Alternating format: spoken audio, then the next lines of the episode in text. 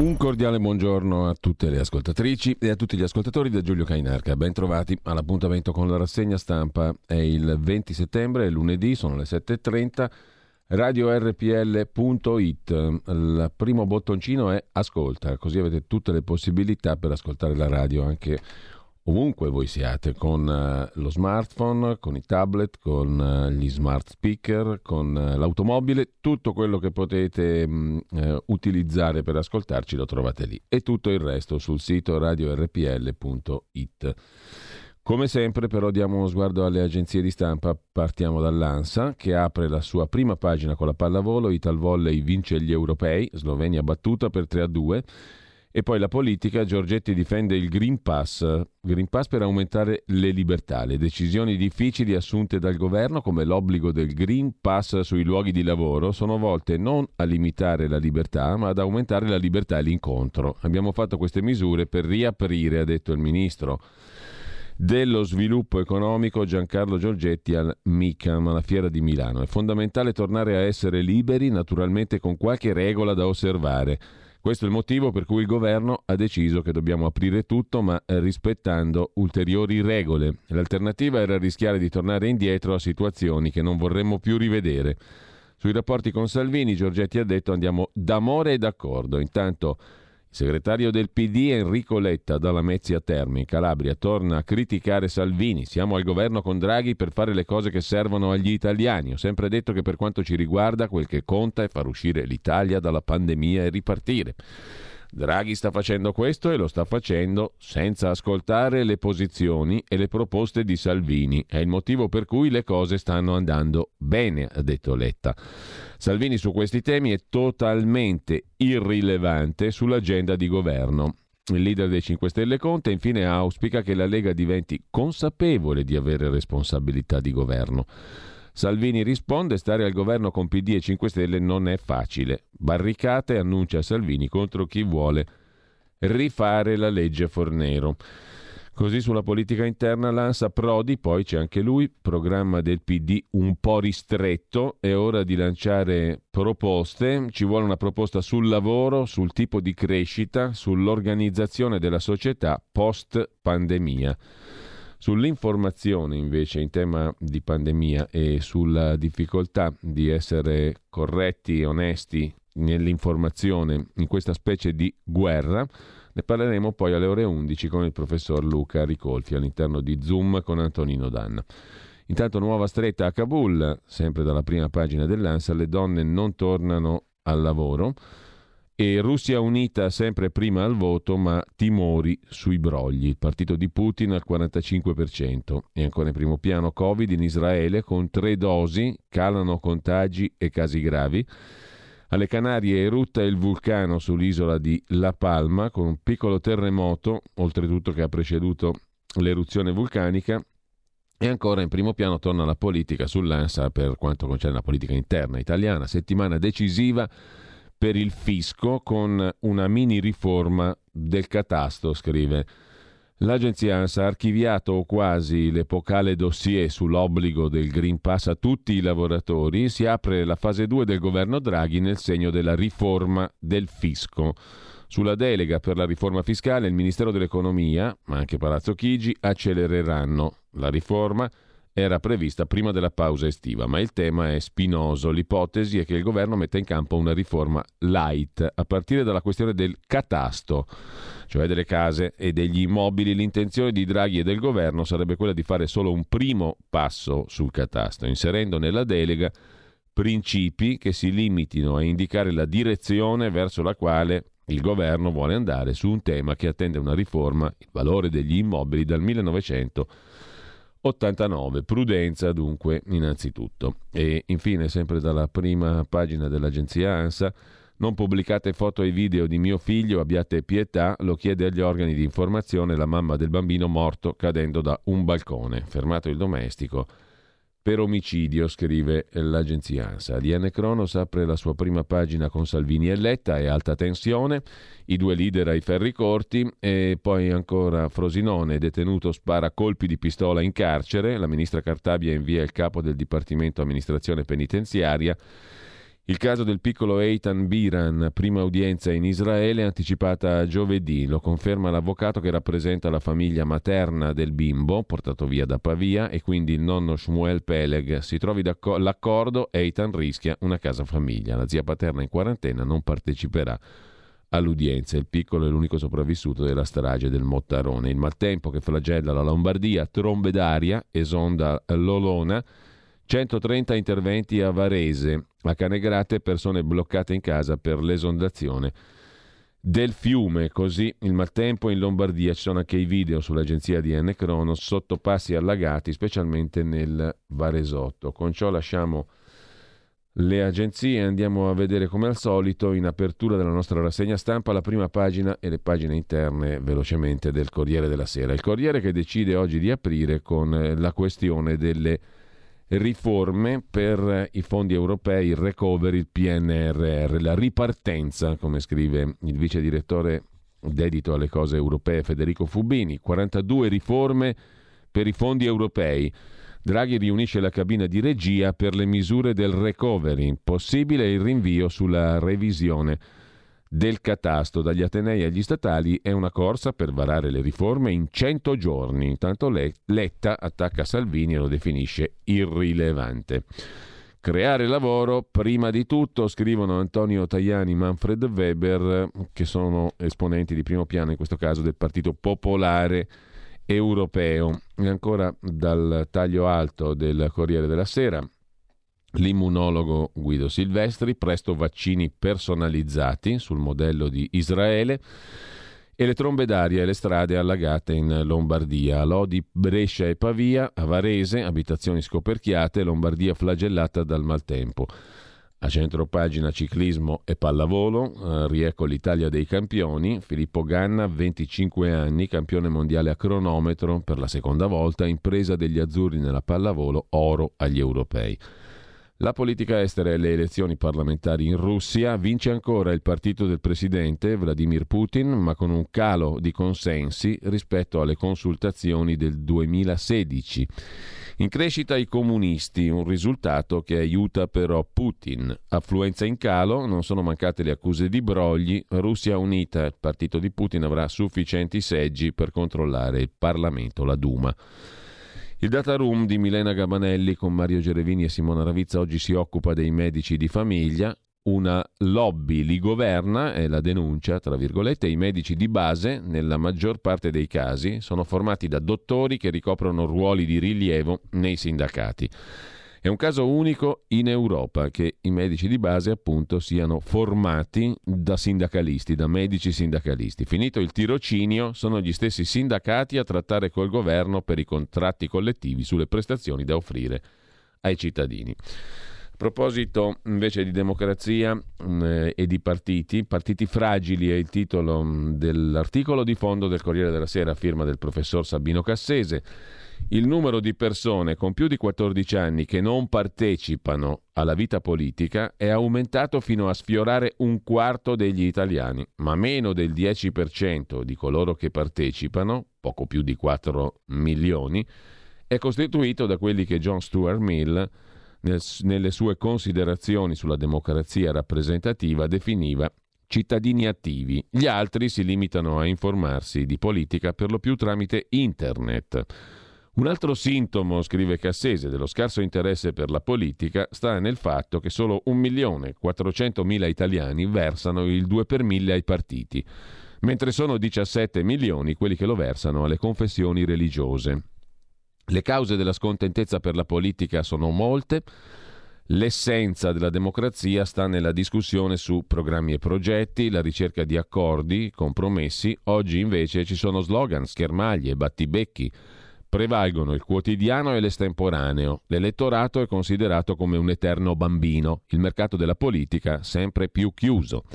Ma alla radice dell'attuale distacco tra paese reale e paese legale c'è principalmente la crisi dei partiti, già diagnosticata su queste pagine dal professor Panebianco. I partiti erano il necessario intermediario tra la società e lo Stato, scrive ancora il professor Sabino Cassese, giudice emerito della Corte Costituzionale.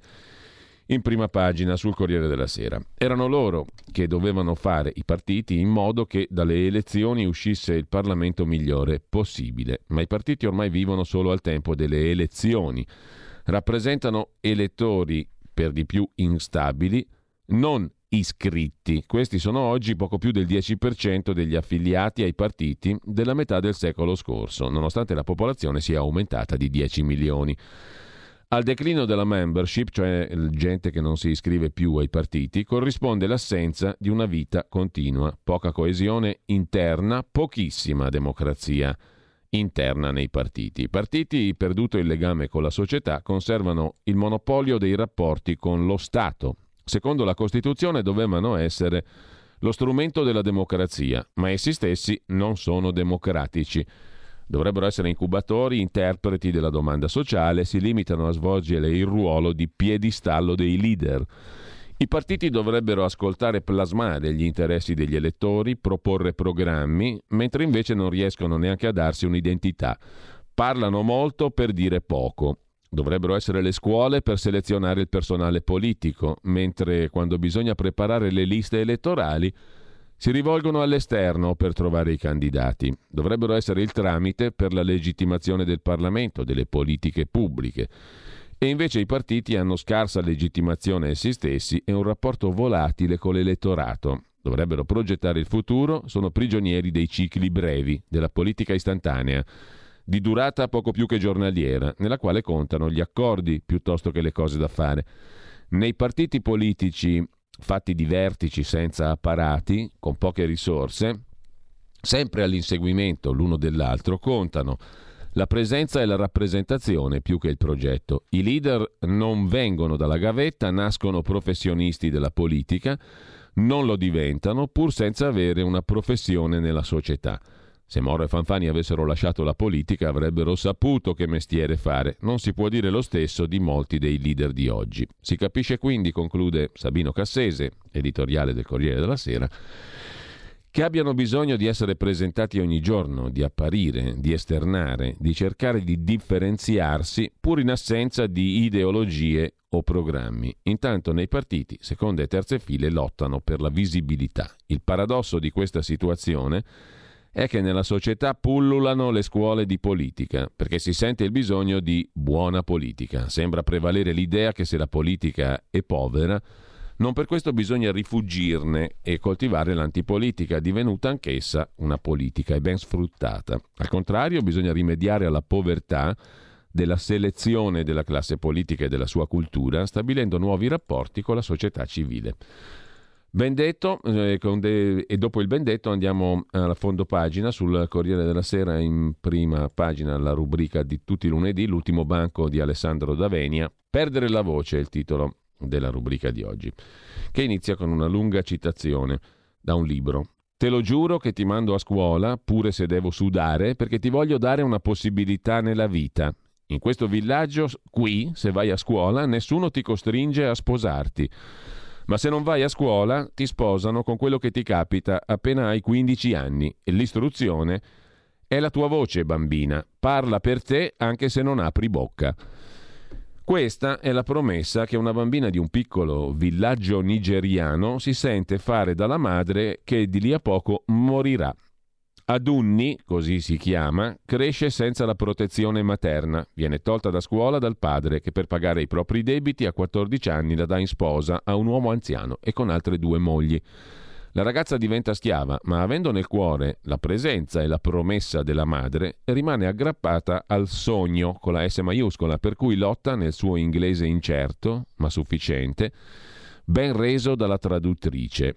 Mi prometto che andavo a scuola, anche se non faccio niente d'altro nella vita, per diventare maestra, perché non mi basta una voce come le altre, voglio una voce che la sentono forte, dice questa ragazza. Mentre leggevo questo libro, La ladra di parole, storia bella quanto cruda della scrittrice nigeriana Abi Dare, mi chiedevo, per i miei studenti la scuola è il luogo dove trovare la voce che parla anche se non apri bocca?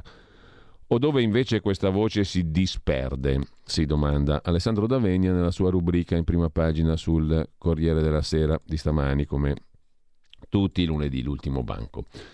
Perdere la voce è il tema di oggi. La scuola non è mera trasmissione di dati, altrimenti la didattica a distanza avrebbe realizzato la scuola ideale. La scuola invece è ambiente in cui scoprire le parole per dire e sentire se stessi e il mondo. Noi pensiamo e sentiamo nei limiti delle parole che usiamo e non diventare schiavi di chi ci costringe a essere quello che non siamo. Per Adunni studiare e diventare maestra è questione di voce, cioè di vita. Invece da noi, se vuoi diventare insegnante, sarai un morto di fame anche se avrai tre mesi di ferie. Apatia, paura, abbandono scolastico sono sintomi di un sistema a cui non chiediamo più di educare, cioè aiutare un essere in formazione a trovare la propria voce, ma di dare competenze, a proposito di parole che diventano recinti mentali, per essere spendibili sul mercato del lavoro. Soggetti di possibilità resi oggetti di aspettative, da inediti a copie. Oggi purtroppo, scrive ancora Alessandro Davenia, la scuola buca l'interesse pubblico solo per ragioni sanitarie, ma nessuno parla della pandemia diffusa da anni, che è la depressione infantile adolescenziale. L'ambiente che per vocazione dovrebbe curare spesso è malsano, perché per il corpo vogliamo un servizio impeccabile dal sistema sanitario, altrimenti è mala sanità. Per l'anima ci accontentiamo invece della mala scuola. Il problema è politico. La guerra in Afghanistan è costata solo agli Stati Uniti 2.000 miliardi di dollari. Quale sarebbe stato l'esito di vent'anni di conflitto se anche solo una parte del denaro fosse servito per fare scuole e formare maestri? Questione di priorità. Una cultura che non educa ha perso le parole, cioè non ha più voce sul mondo, come una relazione spenta. E così riempiamo la scuola di device, parola che in origine significava progetto, ora solo oggetto, invece che di buoni maestri, coloro che hanno e danno progetti, non oggetti. Ultima generazione indica oggi strumenti tecnologici più che i nuovi nati. Così alla presenza abbiamo fe- preferito prestanza e prestazione che incoraggiano fenomeni re e depressivi perché i giovanissimi interiorizzano una persistente inadeguatezza rispetto a modelli, non a caso nome dei device, inarrivabili. Se non ce la fai, sei sbagliato, è il messaggio. Quando metteremo al centro della scuola la relazione, classi con meno alunni, cura dei singoli, che consente l'individuazione dei ragazzi, daremo loro l'energia che permette di affrontare la fatica di crescere. In una pagina commovente del libro, scrive ancora Alessandro Davenia, in prima pagina sul Corriere della Sera, Adunni ringrazia coloro che l'hanno aiutata, tra questi degli amici speciali. Entro nella biblioteca. Grazie, dico a tutti i libri sulle mensole, a tutti i miei amici liberi che mi hanno aiutato a trovare una libertà nella prigione. Quando esco non chiudo la porta, la lascio aperta, che lo spirito dei libri mi segue. Lo spirito dei libri, conclude Alessandro Davenia, la voce dei maestri del passato, chi li ha scritti, e del presente, chi li incarna, permette di trovare la voce e resistere alle nuove schiavitù, perché se non sai chi sei ti fai possedere da altro o altri. Paura di vivere, ansia, disturbi alimentari, autolesionismo, suicidi, individualismo, solitudine, narcisismo, consumismo, nichilismo, violenza e dipendenze L'infante, dal latino colui che non parla, trova la propria voce, cioè appresa su sé e sul mondo, se impara a prendere la parola, diventa fante, colui che parla in proprio, non teme di dire io e affronta la battaglia della vita. Ma ciò accade, osserva infine Alessandro Davenia, se qualcuno gli parla e lo ascolta, altrimenti i ragazzi restano infanti, cioè senza voce, piangono, urlano, ammutoliscono. La storia di Adunni mi ha ricordato perché sono un maestro, per dar voce a chi una voce ancora non l'ha o non sa di averla, scrive Alessandro D'Avegna nella sua rubrica. In prima pagina, l'ultimo banco, perdere la voce, con un libro, La ladra di parole, della scrittrice nigeriana Abida Re, da cui prende lo spunto oggi. Andiamo in primo piano sulle questioni che abbiamo citato dalla prima pagina del Corriere della Sera, intanto la questione dei fondi europei le 42 riforme da approvare in 100 giorni, la burocrazia, l'occupazione, la concorrenza, il fisco, la giustizia, la spending review, la legge sulla disabilità, insomma ci sono un sacco di cose da fare, 191 miliardi i fondi del piano nazionale di ripresa e resilienza per l'Italia che diventano 222 con i 30 miliardi del fondo complementare istituito con la legge 59 del 6 maggio 2021. Sono sei le missioni fondamentali del Piano Nazionale di Riforma, di Ripresa e di Resilienza, PNRR. Digitalizzazione, innovazione cultura, transizione ecologica, infrastrutture per la mobilità sostenibile, istruzione e ricerca, inclusione, coesione e salute. In 100 eh, giorni 42 riforme. Potrebbe riunirsi già questa settimana la cabina di regia politica per l'attuazione del Piano Nazionale Ripresa e Resilienza, PNRR o Recovery che dir si voglia.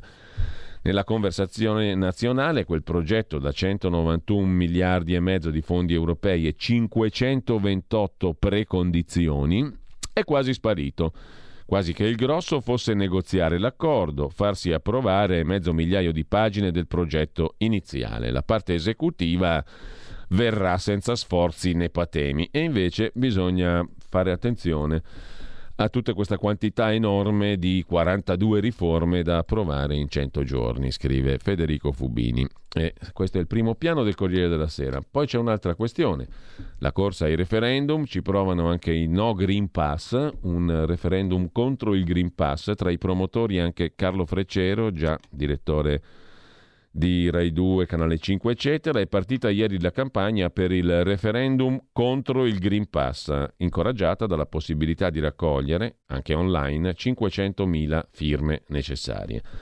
Il comitato organizzatore è composto da Olga Milanese, avvocata di Salerno, Luca Marini, docente di diritto internazionale alla Sapienza, Francesco Benozzo, professore di filologia romanza a Bologna. Fra i garanti il giornalista Carlo Freccero e il magistrato Paolo Sceusa.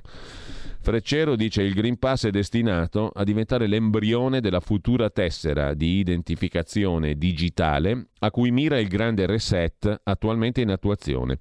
Il referendum è articolato in quattro quesiti che chiedono l'abrogazione delle successive leggi che hanno introdotto il lascia passare sanitario. La raccolta firme è partita, c'è un sito referendumnogreenpass.it dove è possibile aderire all'iniziativa. Il Green Pass è definito uno strumento di discriminazione che esclude dalla vita economica e sociale della nazione quei cittadini che sostengono convinzioni diverse da quelle imposte dal governo. Perciò la normativa che istituisce il Green Pass è in contrasto con l'articolo 3 della Costituzione e spinge surrettiziamente i cittadini alla vaccinazione, aggirando il divieto sancito dall'articolo 32 della Costituzione, secondo cui nessuno può essere obbligato a un trattamento sanitario obbligatorio se non per disposizione di legge.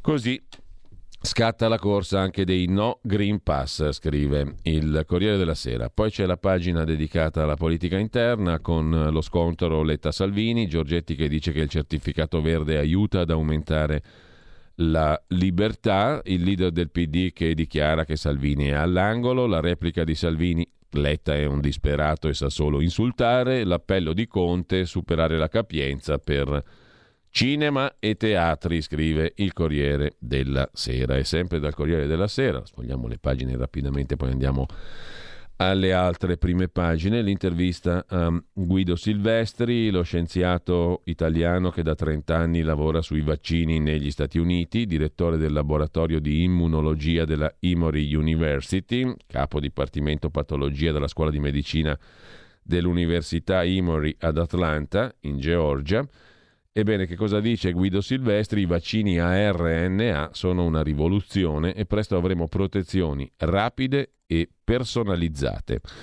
I vaccini funzionano, non bisogna confondere la protezione dall'infezione con quella dalla malattia. La terza dose sarà ben presto necessaria, sappiamo con certezza che a partire da Israele che l'efficacia dell'immunizzazione degrada nel tempo. Dopo 8-10 mesi torna il rischio di infettarsi con conseguenze serie. Tra alcuni mesi, dipende dal giudizio delle autorità sanitarie, Avremo a disposizione vaccini già sviluppati da Pfizer, poi Moderna, efficaci anche contro la variante Delta e la Beta, quella inglese. Nel frattempo anche ripetere l'immunizzazione già fatta sarà un'ottima copertura.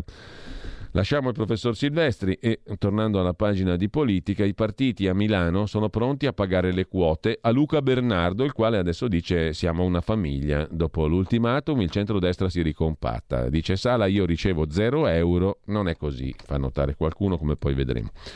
Non ho mai avuto l'intenzione di mollare, dice il candidato sindaco del centrodestra Luca Bernardo. Era un grido d'allarme. Presenterò denuncia per capire come siano diventati pubblici gli audio in cui Bernardo batteva cassa, insomma. Qualcuno si è inserito in una chat privata. Conosciamo i colpi bassi della sinistra, i metodi da ex Unione Sovietica, dice Luca Bernardo a trafugare da una chat privata di sette persone quei messaggi vocali in cui minacciava di dimettersi se i partiti del centrodestra non avessero contribuito economicamente alla sua corsa a sindaco di Milano, a trafugare i messaggi deve essere stato un esterno, magari un hacker. E allora il passo successivo non è una resa dei conti, ma una denuncia a magistratura e polizia postale. Così Luca Bernardo che adesso dice siamo una famiglia, mentre Prodi chiede a Letta di fare una proposta forte sul lavoro, in tema di lavoro e di allargamento del campo, il programma attuale del PD è un po' troppo ristretto, bisogna coinvolgere la gente, dice Romano Prodi in pista per il Quirinale. E poi la festa per gli 80 anni di Umberto Bossi, l'iniziativa dei Fedelissimi, la telefonata del Senatur, gli auguri di Salvini e Berlusconi. La prossima volta ci sarò, dice D'Agemonio.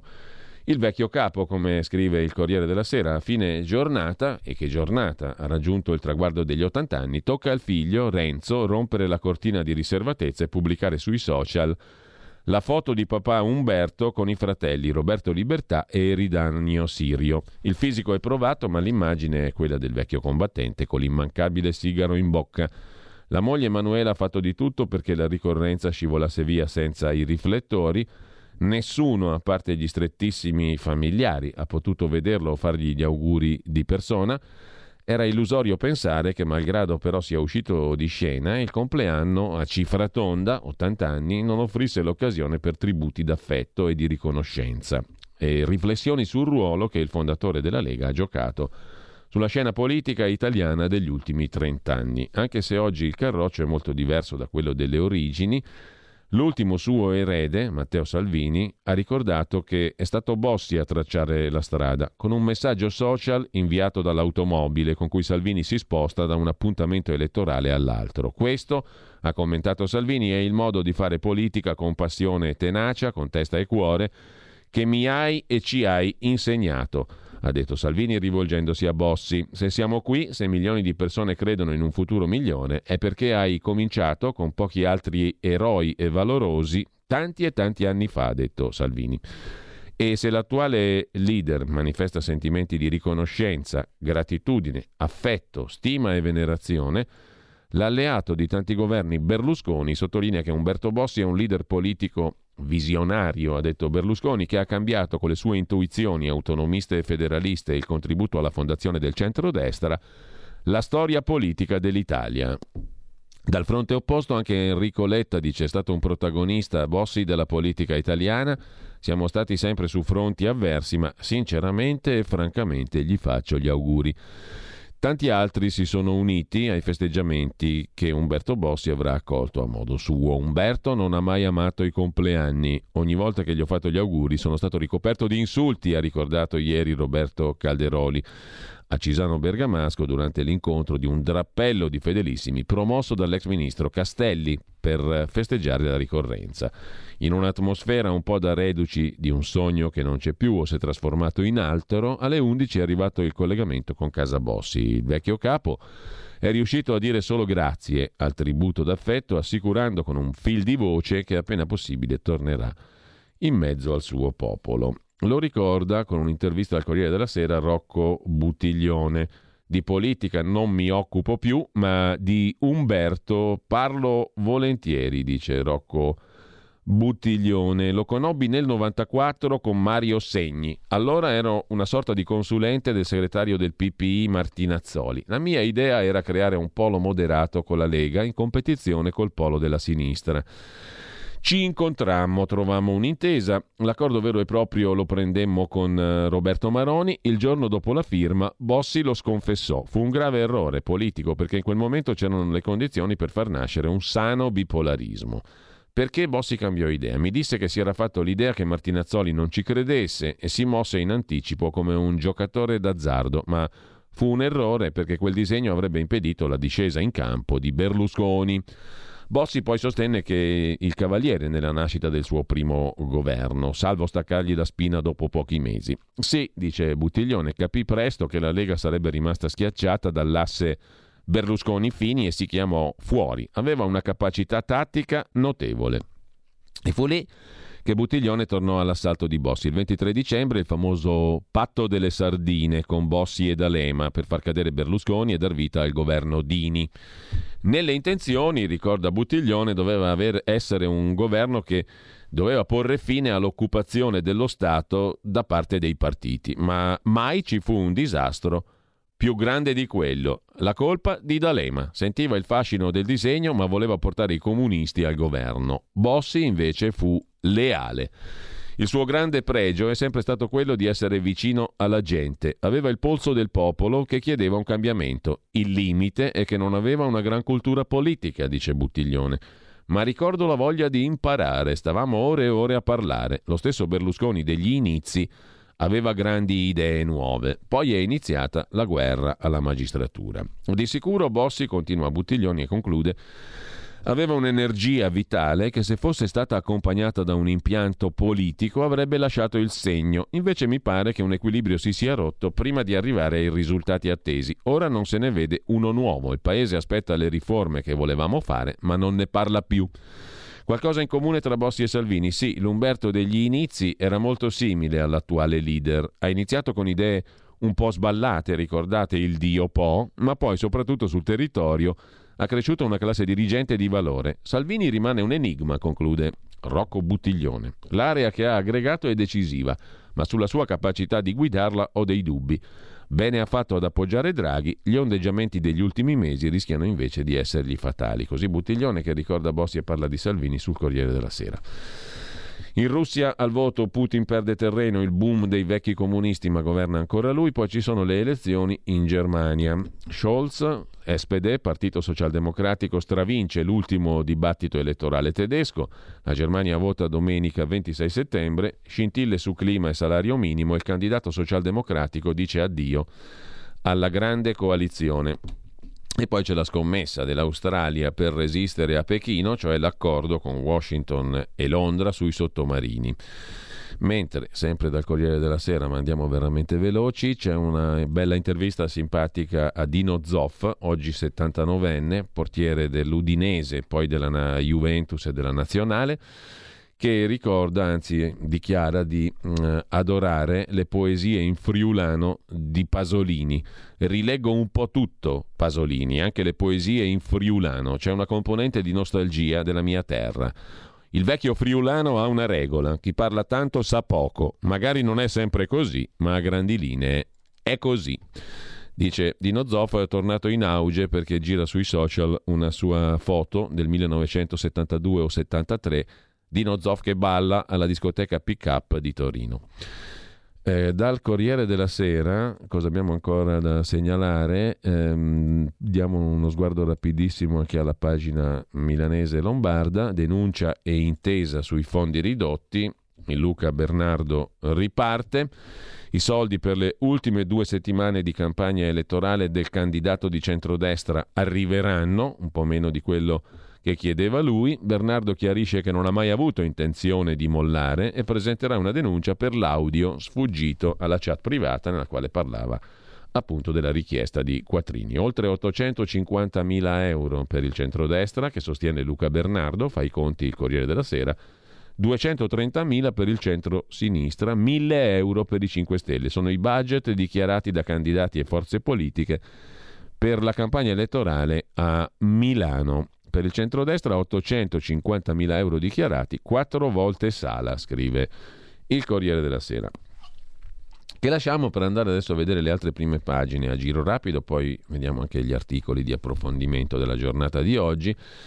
Sulla ripresa economica, i piani di Draghi è l'apertura di Repubblica, Green Pass, riaperture, meno smart working, tagli fiscali. Il governo punta a una crescita superiore al 10% in due anni a trainare l'industria con ordini record più 238% per robot e macchinari. Bene il Made in Italy, rischi dall'inflazione. Poi stop a quota 100, in pensione prima chi ha un lavoro gravoso. Quello lo vediamo a parte. Intanto Repubblica dedica, le prime due pagine a quella che chiama la scommessa di Mario Draghi. In due anni una crescita economica sopra il 10% del prodotto interno lordo. Green Pass, riaperture, meno smart working, tagli fiscali per la ripresa.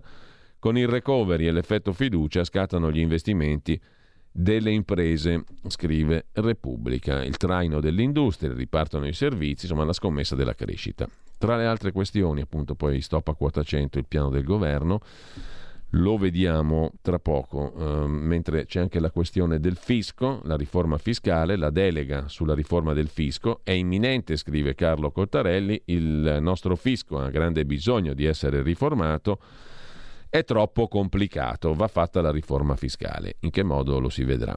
Il voto in Russia, Putin in testa con timori di brogli, Biden all'ONU sotto esame degli alleati, scrive Federico Rampini, che poi vedremo più in dettaglio. La politica di Biden si sposta dall'Europa all'Indo-Pacifico.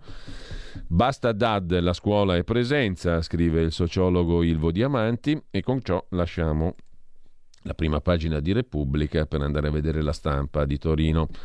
L'apertura del quotidiano diretto da Massimo Giannini sulla scuola con un'intervista, anche questa la vedremo tra poco, al sottosegretario leghista Rossano Sasso all'istruzione. SOS dei presidi, torna l'incubo della didattica a distanza, la DAD. Da oggi intanto terza dose dei vaccini per i fragili. Giorgetti stoppa Salvini, certificato verde, dice il ministro leghista, rende più liberi. Tensione nella Lega, questo titolo l'abbiamo letto cento volte almeno negli ultimi cento giorni, voto di fiducia sul decreto Green Pass all'esame dell'Aula, si sgonfia la riforma del catasto. C'è anche Alessandro Di Battista, ex 5 Stelle, che spera che Draghi fallisca sul Quirinale. E poi il ministro dell'economia Franco che prepara il piano B per Montepaschi Unicredit. Non è più l'unica strada, la fusione Montepaschi Unicredit, il tesoro è al lavoro a un piano B. Tutto congelato fino alle elezioni del 3-4 ottobre. A Siena si presenta anche il candidato del PD, Letta. Veronica De Romanis, economista, critica invece Landini CGL, che ha detto che chi lavora non deve pagare i tamponi, allora li paga la collettività. Bella roba, dice Veronica De, Roma- De Romanis, criticando il leader della CGL. Perché firmo contro il Green Pass? Lo scrive Alessandro, eh, chiedo scusa, Carlo Freccero per spiegare ai lettori della stampa la decisione di aderire alla raccolta firme per l'abolizione del Green Pass. Anche questo lo vediamo tra pochissimo. C'è il bel volto invece in prima pagina sulla stampa dell'ex deputata afghana, la più giovane, e il suo coraggio della libertà. Sono le donne che resistono a Kabul, scrive la stampa in prima pagina. Tra loro c'è Bibi Gulalai Mohammadi, ex deputata afghana 27enne. Vivo in clandestinità, dice la donna, e sono pronta a morire per difendere la libertà. In Russia l'esploit dei comunisti. Putin vince tra censure e accuse di brogli. C'è poi la storia del pugile professionista Michele Broili, il cui corpo è ricoperto di tatuaggi che rimandano a simboli nazisti ha combattuto sabato sera a Trieste per il titolo dei pesi super piuma. La federazione ha aperto un'inchiesta, rischia sanzioni molto pesanti. È stato battuto da un marocchino che vive ad Asti, il quale dice c'è stato più gusto a vincere. Con ciò lasciamo anche la prima pagina della stampa di Torino dove torna Enzo Bianchi, messo in castigo dal Papa Francesco, se la speranza è una scelta che ci permette di guardare a un nuovo mondo, i rapporti fra pandemia e fede il pezzo dell'ex priore di Bose, abituale firma della stampa di Torino. Dalla stampa però passiamo alla verità di Maurizio Belpietro.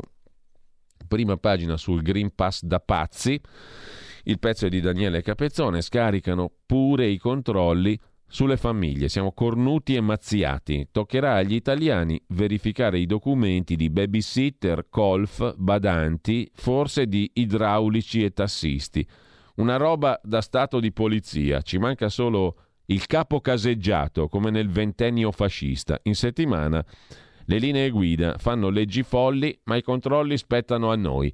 Famiglie costrette a verificare la certificazione verde di Colf, babysitter e idraulici. Clienti di taxi che prima di indicare la destinazione devono chiedere i documenti. Imprenditori trasformati in vigilantes. Il governo ci rende l'uno spia dell'altro e se si sgarra sono multe, scrive Daniele Capezzoni. Intanto Confindustria ha chiesto la stretta. Ora spieghi come va organizzata. La sostituzione dei lavoratori senza Green Pass sarà caotica. E Landini continua a blaterare di tamponi gratis, blaterare chiedo scusa, a chiedere tamponi gratis. Il pezzo di Francesco Borgonovo celebrano la quasi normalità per garantirsi altri mesi di arbitrio. Dall'immunologa Viola alla Gelmini, la parola d'ordine è trasformare in ordinarietà lo stato d'eccezione. Così finisce per apparirci scontato vivere in un regimetto che oscilla tra restrizioni e minime concessioni. In primo piano però c'è anche il grazie con una promessa di Maurizio Belpietro. Cinque anni dopo, a distanza di cinque anni, dal giorno in cui la verità andò in edicola col primo numero. Devo dire grazie a circa 30.000 persone cresciute senza sosta da quel 20 settembre 2016 in cui comparve la testata della verità. Nessuno, tranne pochi pazzi, immaginava che ce l'avremmo fatta. Nessuno tra coloro che avessero conoscenza del mercato editoriale già allora in declino credeva che fosse possibile fondare un quotidiano di carta, cioè da vendere in edicola, riuscendo a far quadrare i conti. Ricordo le decine di imprenditori e banchieri interpellati. L'idea iniziale prevedeva di mettere insieme un azionariato diffuso, con patti parasociali che riconoscessero a me, come garante del progetto giornalistico indipendente, il controllo della società editoriale. Inutile dire che fallii, perché la maggior parte dei potenziali azionisti interpellati mi chiuse la porta. Non penso che lo abbiano fatto perché chiedevo di mettere i soldi senza mettere becco nella linea politico-editoriale della nuova testata, ma in quanto, oltre ad essere imperante il renzismo e non esserci spazio per la critica, imprenditori e banchieri ritenevano che un nuovo quotidiano, per di più con l'intenzione di collocarsi in area moderata, con bassi tassi di lettura da sempre in quest'area, fosse destinato a morte certa. Ricordo ancora quando un finanziatore possibile mi spiegò di essere disposto ad aiutarmi solo se avessi rinunciato al progetto di stampare il giornale. Avrei dovuto creare un sito internet accettando di distribuire notizie via web. Provai a spiegare che la maggior parte delle testate online non si reggevano in piedi, dopo un po' chiudevano. Fu un muro di gomma. La notte del 19 settembre di cinque anni fa stampammo la prima copia, che era anche il nostro numero zero, perché tempo per far prove non ne avevamo avuto. Io ero il primo azionista di un quotidiano che nasceva senza soldi e senza mezzi. Spiegai ai matti che ebbero il coraggio di seguirmi che se fosse andata male, entro Natale avremmo chiuso, perché le poche centinaia di migliaia di euro raccolte non sarebbero bastate per coprire le perdite. I matti in redazione erano otto. Faccio i loro nomi perché coi 30.000 lettori che ogni giorno ci seguono devo ringraziare anche loro, se no la verità non sarebbe nata. Il più folle della compagnia è un tipo serissimo, che non è neanche giovane. Massimo De Manzoni è mio coetaneo e fino all'agosto di cinque anni fa era un ben retribuito vice direttore di Libero, che non esitò a mollare il posto sicuro. A seguire, tra gli squilibrati, i vice direttori attuali Giacomo Amadori, Claudio Antonelli, Francesco Borgonovo. Amadori e Antonelli tenevano famiglia, Borgonovo diverse collaborazioni. Tutti e tre lasciarono il posto fisso. La folle pattuglia includeva Edoardo Cavadini e Fabio Corti, due ragazzi, anche loro già con contratto a tempo indeterminato, a cui rinunciarono per quello determinato che gli proposi alla verità ed Emanuela Meucci, giovanissima e fresca di corso di giornalismo. Ad aiutarci Alessandra Giussani, c'è ancora, nostra assistente, la quale scelse di rinunciare al viaggio negli Stati Uniti già pagato per rispondere ai lettori. Tutti quanti stavamo in un appartamento di 100 metri quadri con bagno e cucina. Quest'ultima era l'ufficio di De Manzoni, mentre io occupavo la camera da letto. Alessandro Rocchi, collega in pensione, dopo anni al giornale, ricordo che mi disse ti regalo quattro mesi della mia vita. Altri, come Giancarlo Perna, mi scrissero se ci sei tu ci sono anch'io.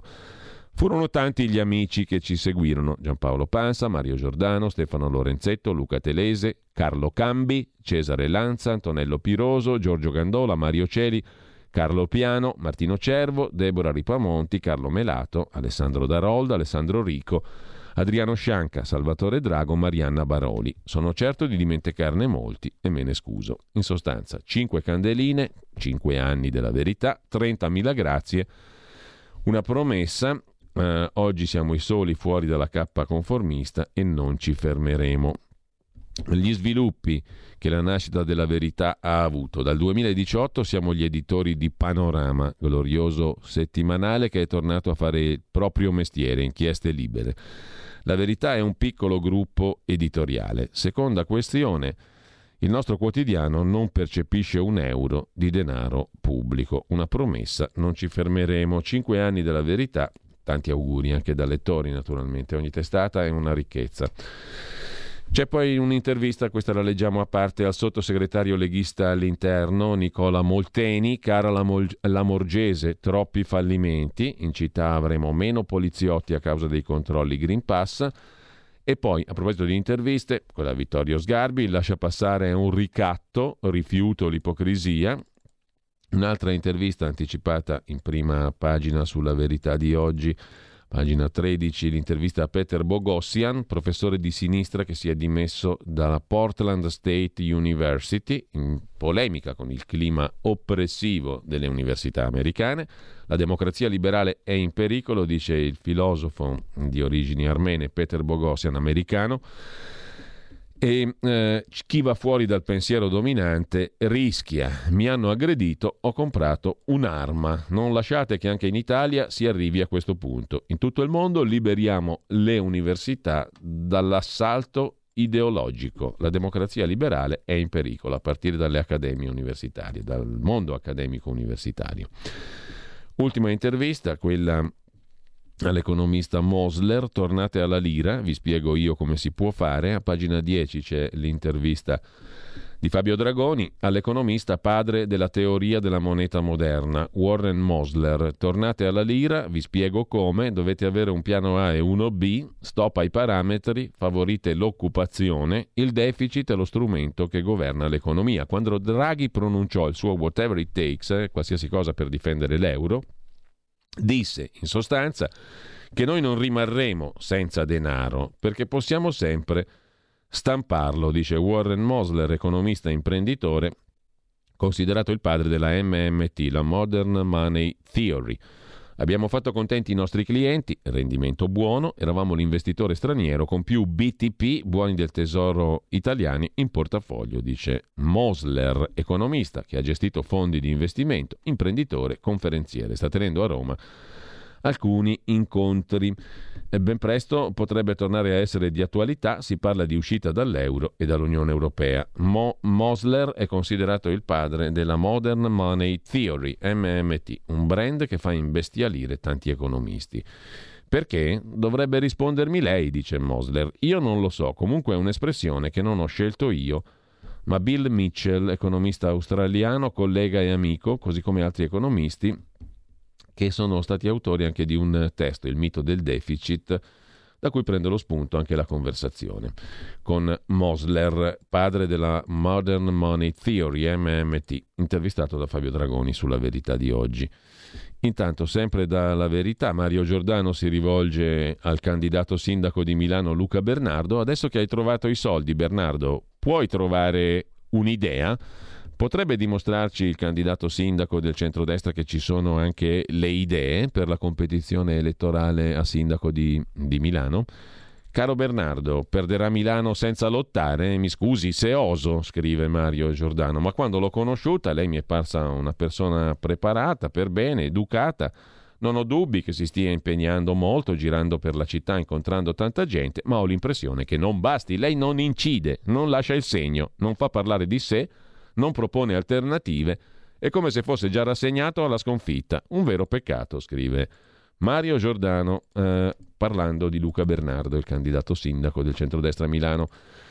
Chiudiamo dalla verità con Fabio Mendolara, il referendum che vuole legalizzare l'omicidio. C'è un caso in Sicilia che lo dimostra. Se passa il referendum dei radicali sull'eutanasia, non verrà modificato l'articolo 580 del codice, quello oggetto delle osservazioni della consulta sul suicidio assistito, ma il precedente, il 579, che riguarda l'omicidio del consenziente, cioè sarà possibile uccidere chiunque lo chieda.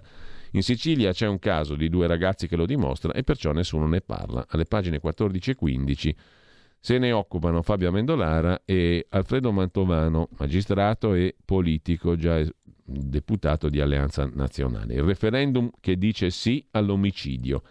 Se la battaglia dei radicali va in porto, non sarà più considerato reato l'uccisione del consenziente. Così chi offre un aiuto a morire non finirebbe nemmeno sotto inchiesta, come mostra il caso esemplare di un ragazzo siciliano.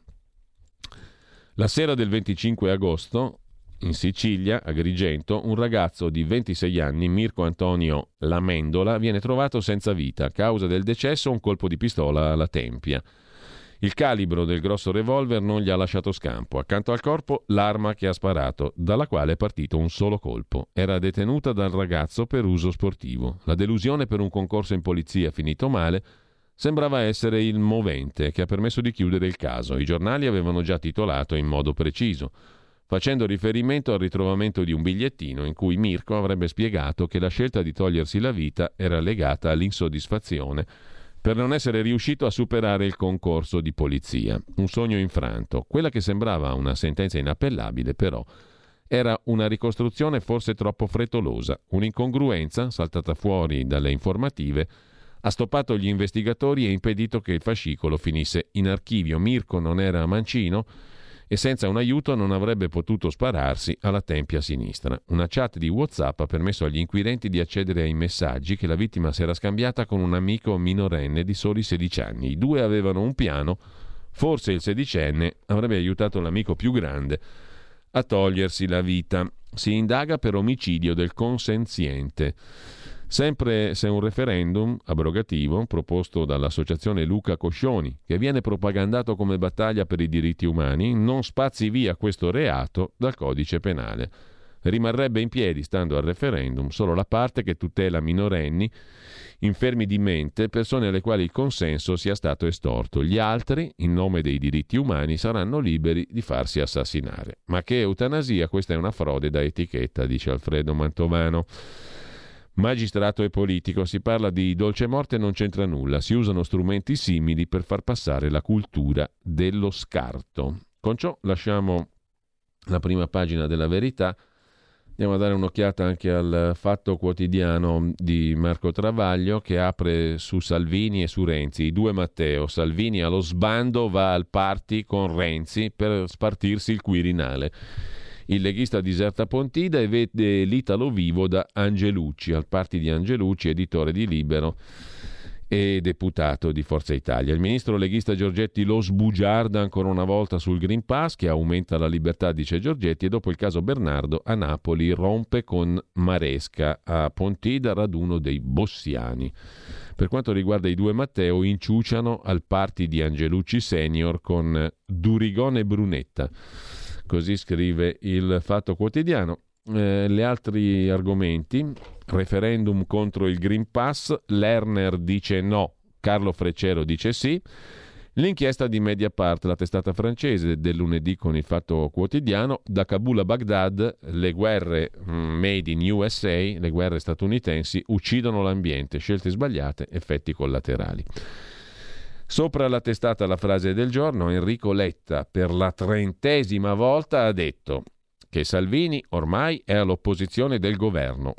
Già, scrive il fatto, ma dimentica sempre di precisare che tra gli alleati di uno così c'è anche il Partito Democratico.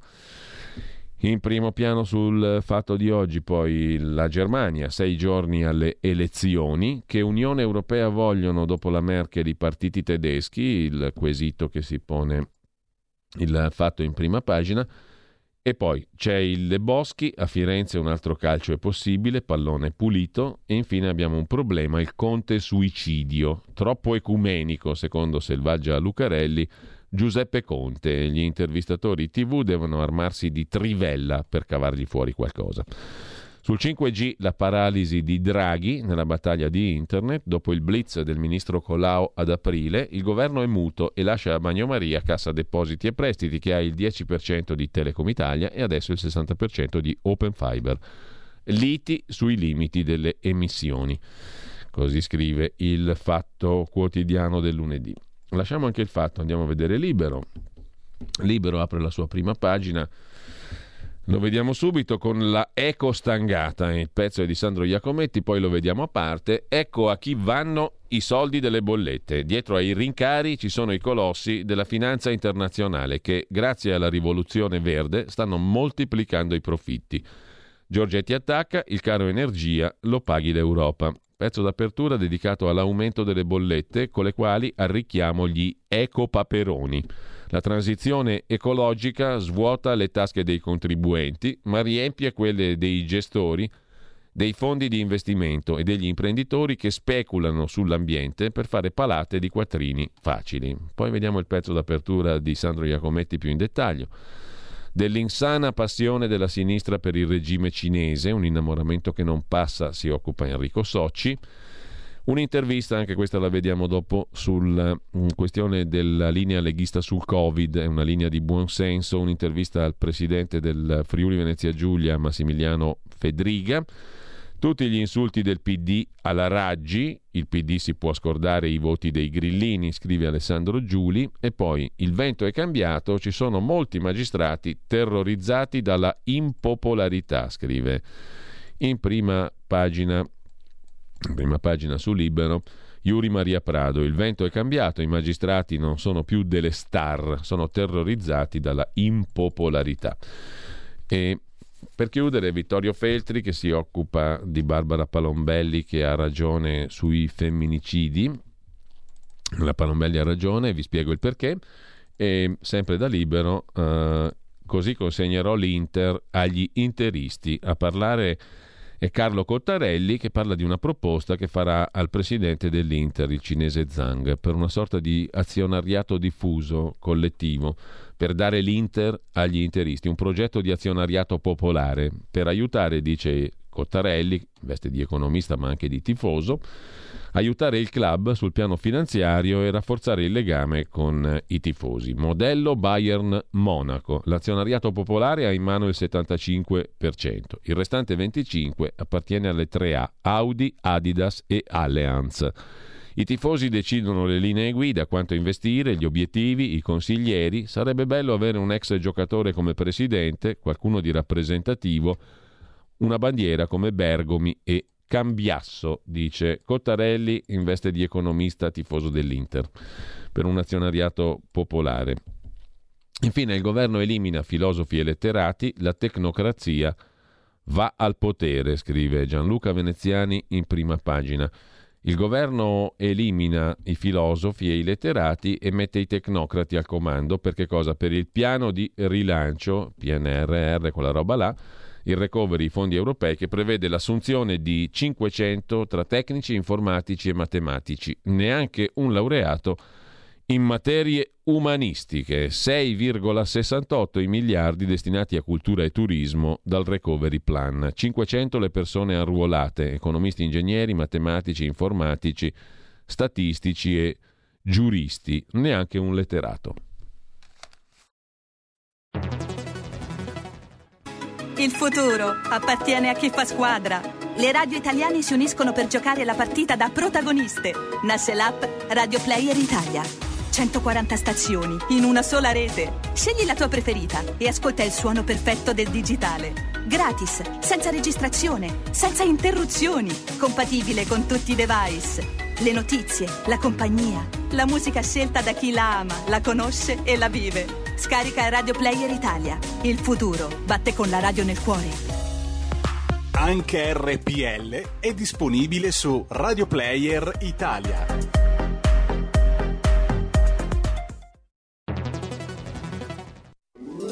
Stai ascoltando RPL. La tua voce libera, senza filtri né censura. La tua radio.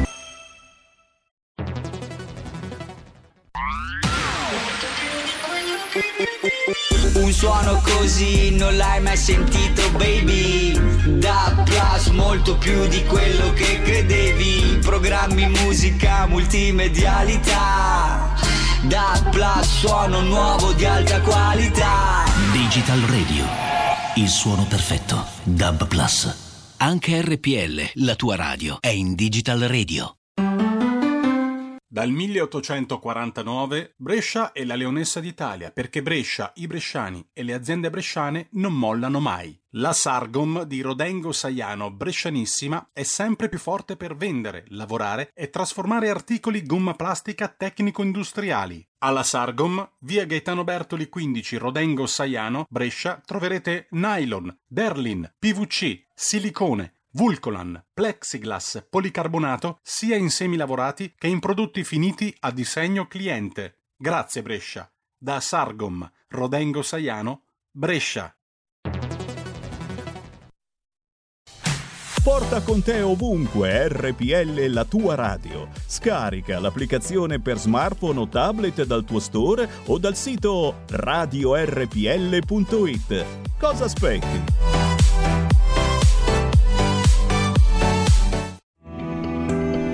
Il meteo.it presenta le previsioni del giorno. Temporaneo aumento della pressione sull'Italia dopo il definitivo allontanamento della perturbazione giunta nella giornata di sabato. Temperature gradevoli. In mattinata cieli sereni o al massimo poco nuvolosi da nord a sud, con l'unica eccezione rappresentata da isolati addensamenti e piovaschi che potranno interessare il Triveneto e le regioni tirreniche. Nel pomeriggio la situazione non è destinata a cambiare di molto, sempre ampio soleggiamento dunque su tutto il territorio nazionale, salvo per qualche disturbo quasi esclusivamente sulle Alpi di confine e al nord-est. Le previsioni di ilmeteo.it tornano più tardi. Un saluto da Andrea Garbinato. Il meteo.it presenta le previsioni del giorno. Allora, alle ore 9 sarà con noi Riccardo Molinari, capogruppo della Lega alla Camera, segretario della Lega in Piemonte, come tutti i lunedì. Alle 9.15 la nostra rubrica con Carla De Bernardi, dedicata al cimitero monumentale di Milano come spunto per imparare un sacco di cose che non riguardano solo Milano eh, e che riguardano invece la cultura, l'arte e la storia di questo paese. Alle 10.35 eh, Zoom, la rubrica di Antonino Danna, un debutto oggi a domanda risponde con l'avvocato Claudio De Filippi, oggi si parla di sovraindebitamento, il tema riguarda cittadini e imprese. E poi alle 11.05 eh, la conversazione con il professor Luca Ricolfi, un paese diviso nel quale si comunica male, la guerra eh, al Covid e l'informazione che ne deriva, viziata. Eh, così mh, mm, parleremo con il professor Luca Ricolfi. Alle ore 12 invece l'appuntamento è con Moira Romano, il suo talk che quest'oggi si occupa di allevamento di api. Eh, parlerà un apicoltore dalle 12 alle 13 che racconterà cosa vuol dire allevare le api. Una cosa decisamente interessante, il miele fa bene a tutti. Intanto mh, mm, torniamo alla rassegna stampa, ma dopo aver ascoltato il primo brano musicale di oggi. Il primo brano musicale di oggi ha a che fare con un pezzo famosissimo di Scott Joplin, Maple Leaf Rag, foglia d'acero Maple Leaf, qui interpretato da Morten Gunnar Larsen, pianista norvegese, un'interpretazione a dir poco splendida 18 settembre, questo fine settimana, ma del 1899, Scott Joplin depositò il copyright per questo suo pezzo, Maple Leaf Rag. Fu uno dei più venduti nella storia della musica, una specie di Michael Jackson ante litteram. Si vendevano i fogli però degli spartiti all'epoca, uno dei massimi successi della storia della musica negli Stati Uniti e non solo. Buon ascolto.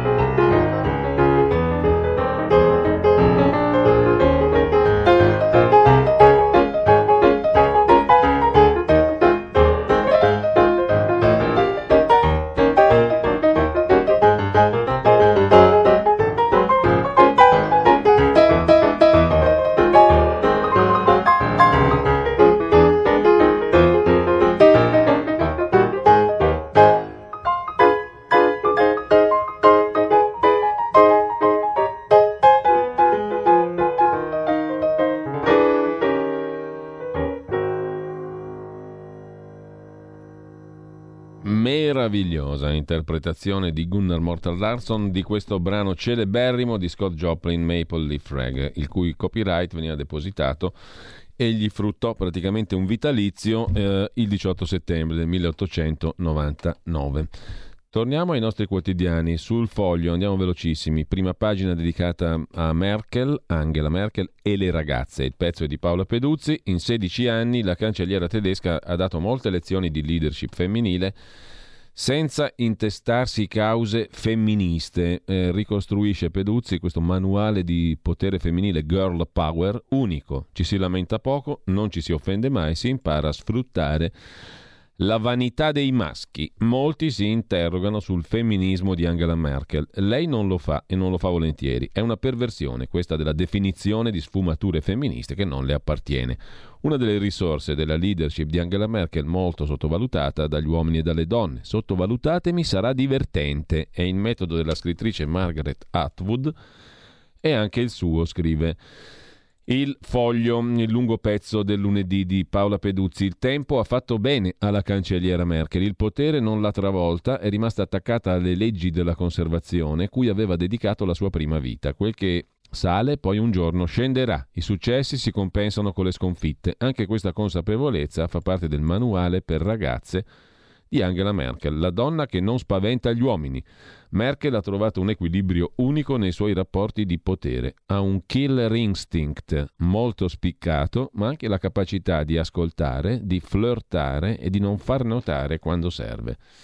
Così sul foglio. Andiamo a vedere il giornale di Augusto Minzolini, apertura sulla cliccocrazia e la nuova deriva esplode la febbre dei referendum grazie alla firma digitale, così il Parlamento viene ucciso dai social e l'allarme che lancia il giornale in prima pagina. Consenso in rete, referendum online, la politica grillinizzata, l'editoriale di Vittorio Macioce. Il PIL è in crescita, ma il governo non trova i soldi, riforme senza fondi. La settimana che inizia porterà al varo della nota di aggiornamento del documento di economia e finanza, la nota di aggiornamento al DEF o NADEF, che dovrà essere pubblicata e inviata a Bruxelles. La crescita del PIL al più 6% non finanzierà maggiori spese su fisco e pensioni.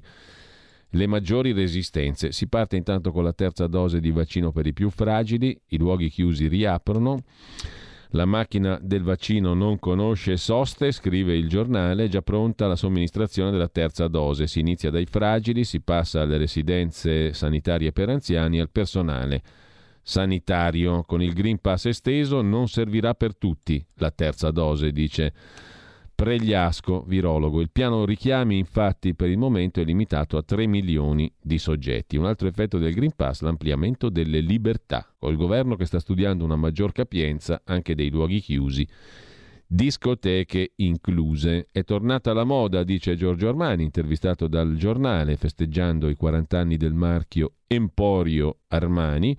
Dopo la pandemia siamo tornati al punto di partenza, in quel momento è stato bello immaginare un ritorno all'emozione, poi la solita questione, Giorgetti Salvini, nuovo derby, Landini in trincea, titola il giornale. Sguardo rapido lo diamo anche al Tempo di Roma, il quotidiano diretto da Franco Becchi si apre con eh, due titoli principali, la più bella maratona invade Roma, tornata la gara dei bei tempi, un serpentone di gran corsa, tanti curiosi a godersela, poi, sorpresa dagli ultimi studi scientifici pubblicati, scrive Dario Martini, era meglio scegliere Moderna. L'Italia ha puntato su Pfizer, ora scopre che dopo 120 giorni protegge al 77%, mentre Moderna protegge al 92%. Pfizer dura meno di Moderna, la protezione scende dal 91 al 77%, invece con Moderna resta al 92%, scrive il Tempo in prima pagina. Il mattino di Napoli apre la sua prima pagina, così come il messaggero, il gemello di Roma, con la guerra del gas fra Europa e Russia, sul rincaro dei prezzi 40 euro parlamentari chiedono un'indagine contro Gazprom e per arginare il caro bollette il governo cerca 5 miliardi dai fondi non usati per i ristori. C'è la sfida di Microsoft, prima pagina del mattino, addio schiavitù da password, contro gli hacker basterà una app, a nessuno piacciono le password che sono l'obiettivo primario degli hackers.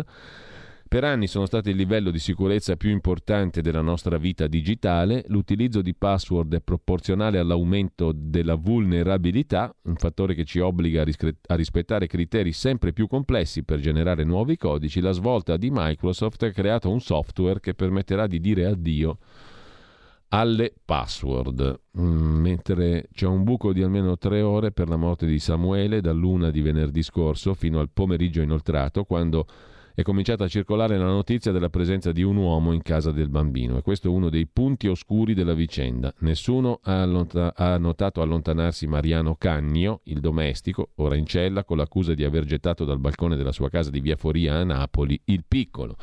I magistrati stanno ascoltando i testimoni, oltre a compiere accertamenti sulle cure che l'uomo stava seguendo per i suoi disturbi psichici. Così sul tempo di Roma che eh, lasciamo per andare adesso a dare un'occhiata, cosa ci rimane ancora da vedere. Ci rimane da dare un'occhiata rapidissima, poi andiamo a vedere gli articoli principali di oggi. Al domani, che apre con il segreto dei Casamonica a Roma, arriva la sentenza, si conclude oggi il maxi processo alla famiglia che domina Roma con estorsioni, minacce e violenza. Tra le accuse c'è quella di mafia, appunto, per i Casa Monica. Con questo lasciamo le prime pagine, dicevo, vi segnalo tra gli articoli principali di oggi un eh, tema che Repubblica affronta a pagina 11, l'articolo di Valentina Conte sulla questione della riforma delle pensioni. In pensione prima con la super ape sociale, così il governo punta a sostituire quota 100 che finisce il 31 dicembre. La Commissione sui lavori gravosi ha allargato a 203 le mansioni pesanti che potrebbero permettere di anticipare l'uscita a 63 anni. Il progetto è quello di allargare l'anticipo pensionistico, l'APE sociale, e renderla strutturale come forma per anticipare la pensione dopo la fine di quota 100 il prossimo 31 dicembre.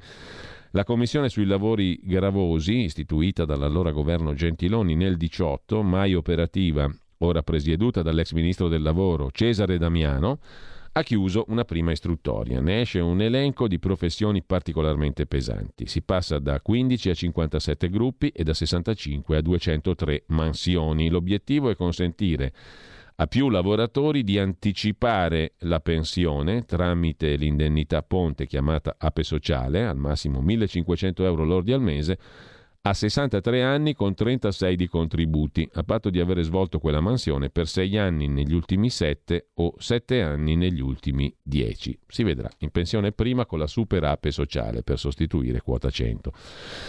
Altro tema, anzi altri temi di primo piano, il decreto per arginare l'aumento delle bollette di gas e luce, la delega per la riforma fiscale e la nota di aggiornamento al DEF, il documento di economia e finanza. Sono le prossime tessere, scrive in questo caso la stampa di Torino, che il governo fisserà prima di metà ottobre, quando bisognerà presentare la legge di bilancio. Bollette, fisco, politiche attive, il governo è a caccia di 15 miliardi, per il catasto solo una mini riforma, la delega lascerà la decisione ai partiti, scrive la stampa. In settimana sul tavolo arriva nel governo il provvedimento per calmierare gli aumenti delle bollette. Si parla di 4 miliardi, però gli aumenti sono molti di più. La riforma del fisco, il Premier la vuole portare a casa, il governo ha cercato di accelerare per presentarla questo giovedì, vanno ancora coinvolti i partiti e poi il catasto. L'intenzione di Draghi sarebbe quella di fare solo un primo passo inserendo una delega con dei principi ispiratori. A fine anno il PIL centrerà l'obiettivo del 6%, il governo è pronto a rivedere le stime nella nota di aggiornamento al documento di economia e finanza e poi la fine di quota 100, anche qui Bisogna o ampliare la platea dell'ape sociale o invece riconfermare, come chiede la Lega, l'anticipo per la pensione con quota 100, 62 anni di età, 38 di contributi. Questi i temi all'orizzonte. Sulle bollette vi segnalavo prima l'articolo di Sandro Iacometti su Libero, in prima pagina. Bolletta della luce rincarerà di 6 miliardi, quella del gas salirà di 3 miliardi. Siamo a 9. Gli incrementi delle tariffe, ha spiegato ieri il ministro Giorgetti, contribuiscono a far aprire gli occhi a tutti sul fatto che la transizione ambientale avrà un prezzo, ce l'ha già. Il concetto è stato espresso più volte anche dal ministro della transizione ecologica Cingolani. Se vogliamo la rivoluzione verde dobbiamo pagare. Male, ma l'oltranzismo ecologista è una fregatura. Quello che non tutti sanno, scrive Iacometti su Libero, è che mentre la lotta al clima ci svuota le tasche con le bollette, c'è chi da qualche anno, grazie a quella lotta, le tasche se le riempie. Non solo i produttori di rinnovabili, che si beccano 11 miliardi di incentivi pubblici all'anno coi soldi delle bollette, e stanno vendendo l'energia agli stessi prezzi esorbitanti di chi usa combustibili fossili per produrla, portando a casa profitti da sogno.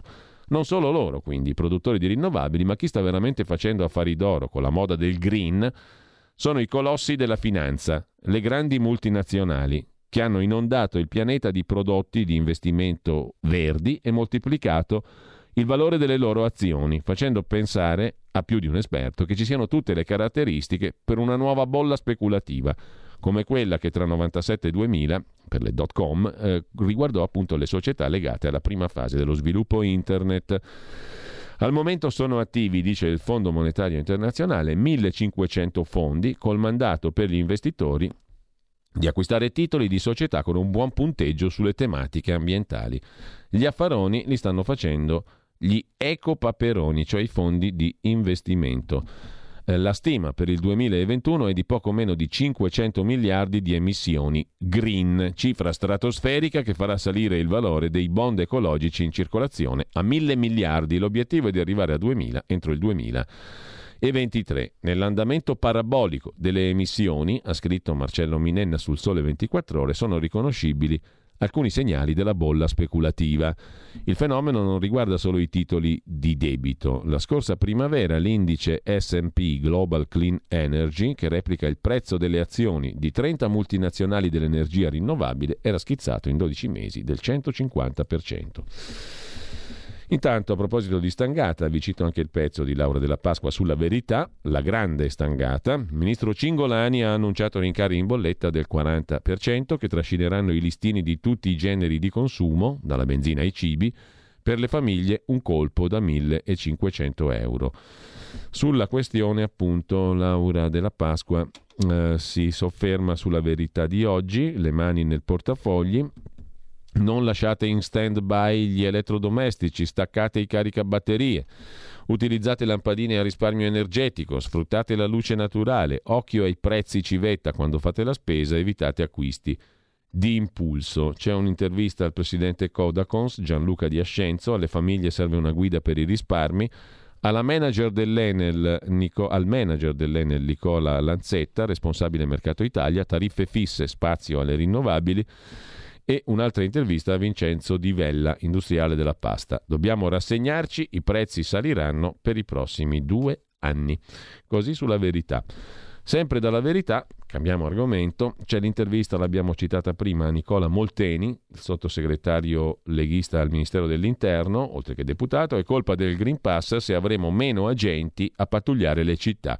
Il decreto Green Pass va cambiato, sostituire i non vaccinati è impossibile la polizia umiliata dalle canne legali e dallo spaccio tollerato. Se il Green Pass serve a evitare chiusure, riapriamo le discoteche. Migliaia di sbarchi, il caso Rimini.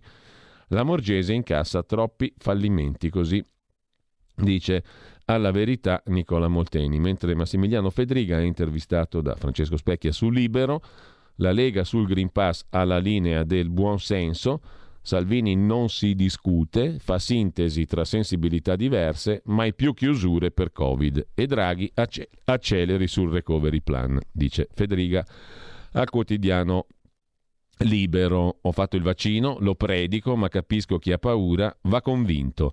Salvini ha avuto il coraggio di andare al governo invece di stare comodo all'opposizione. Sul PNRR, i fondi europei, il recovery, il governo deve coinvolgere di più le regioni e i comuni. Centrodestra è ancora maggioranza nel paese. A Trieste e Pordenone vinceremo. Poi sentirete Matteo Salvini proprio con Massimiliano Fedriga dopo le nove e mezza perché eh, la rubrica di Francesco Borgonovo torna da lunedì prossimo. Abbiamo avuto un altro slittamento perché si sta predisponendo con un nuovo titolo ancora e nuovi contenuti. La rubrica del lunedì e del venerdì di Francesco Borgonovo, questa settimana invece ancora non c'è e quindi più tardi as- ascolterete Matteo Salvini con Massimiliano Fedriga da Palmanova Udine e poi il tour in Veneto con Luca Zaia, sempre per le elezioni prossime venture del 3-4 ottobre. Eh, e mm, lasciamo con questo anche libero, in realtà dice tra le altre cose all'inizio della chiacchierata Massimiliano Fedriga sulla questione del Green Pass, in realtà abbiamo un'unica linea che è quella del segretario Salvini che coincide con quella dei governatori. Il Green Pass è uno strumento per riattivare l'economia. L'alternativa sono le chiusure. La Lega ha insistito per proporre soluzioni di equilibrio ed evitare che il Green Pass diventasse uno strumento eccessivamente costoso e burocratico per milioni di cittadini. Personalmente sono per il vaccino, l'ho fatto, capisco anche chi ne ha paura, deve essere convinto con giuste argomentazioni. Tra chi vuole il Green Pass anche per andare in bagno e chi lo paragona al nazismo, c'è la via di mezzo del buonsenso che è poi la nostra linea, dice Federica. E intanto, a proposito di interviste, c'è anche quella al sottosegretario all'istruzione, il leghista Rossano Sasso. La quarantena può essere accorciata, nel caso, per il mondo della scuola. Servono mezzo milione di test al mese, potenziare lo screening con i test salivari. È possibile far tornare tutti in classe in meno di sette giorni, almeno gli alunni vaccinati.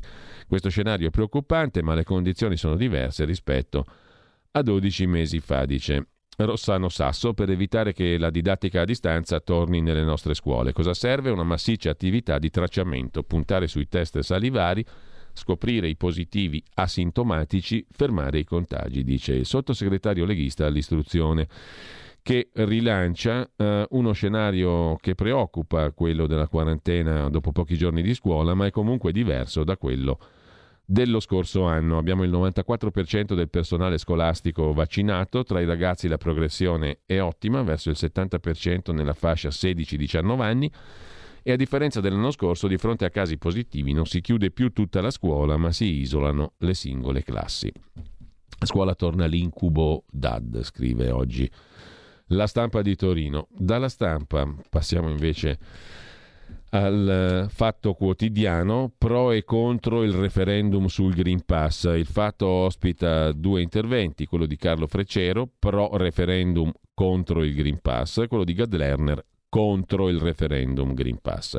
Le elite ci governano con la paura, scrive Carlo Freccero sul Fatto di oggi. La sovranità va ridata al popolo. Anche sulla stampa, in prima pagina, c'è il pezzo di Carlo Freccero. È stata avviata una raccolta firme per proporre un referendum che abroghi le norme sul Green Pass. Il comitato organizzativo è formato da avvocati e docenti universitari e ha trovato il sostegno dell'ex direttore di Rai 2 Carlo Freccero, che è nel comitato dei garanti. L'obiettivo dei promotori è raggiungere 500.000 firme sui quattro quesiti, depositarle entro fine ottobre, arrivare al voto nel 2022. E sulla stampa di oggi c'è l'intervento dell'ex eh, consigliere di amministrazione RAI, direttore di RAI 2 Carlo Freccero, che scrive per spiegare ai lettori della stampa la sua decisione di aderire alla raccolta firme per abolire il Green Pass. A persuadermi il ragionamento dell'avvocato Paolo Sceusa, scrive Freccero. L'avvocato ha lanciato un accorato appello al diritto internazionale prima di denunciare il comportamento del nostro governo, scorretto nell'incriminare il patto di lealtà tra istituzioni e popolo. Nella versione italiana, in Gazzetta Ufficiale 15 giugno 2021, è stato omesso un passo fondamentale della Gazzetta Ufficiale Europea, la frase sulle persone che hanno scelto di non essere vaccinate e non devono essere oggetto di discriminazioni.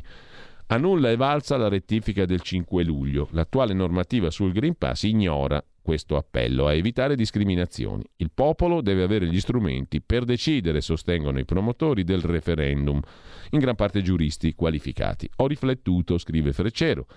Capisco che la mia presenza possa sembrare priva di senso, ma mi sono convinto del contrario. Il mio ruolo è quello di esperto della comunicazione. Non ho potuto fare a meno di rilevare la massiccia campagna di propaganda e disinformazione condotta dai media mainstream con unanimità senza precedenti. Il referendum è un'occasione per avere accesso a spazi istituzionali, far arrivare i nostri argomenti all'elettorato, dopodiché i cittadini decideranno liberamente, non sotto la pressione della paura innescata dalla pandemia. Rispondo anche agli amici che hanno obiettato che il referendum è un autogol, perché l'obbligo vaccinale verrà meno con l'introduzione delle cure che renderanno illegale un vaccino privo di autorizzazione giustificato dall'emergenza. Dietro il Green Pass c'è molto di più. L'Organizzazione Mondiale della Sanità ha pubblicato il prototipo di tessera vaccinale da adottare da parte degli Stati. Il Green Pass è destinato a diventare l'embrione della futura tessera di identificazione digitale a cui mira il grande reset in via di attuazione. Per chi non sapesse di cosa si tratta, rimando a due libri dell'economista Klaus Schwab, Covid-19 The Great Reset e Quarta rivoluzione digitale. Secondo Schwab la pandemia è un'occasione irripetibile per conseguire il grande reset già illustrato nel saggio La quarta rivoluzione industriale.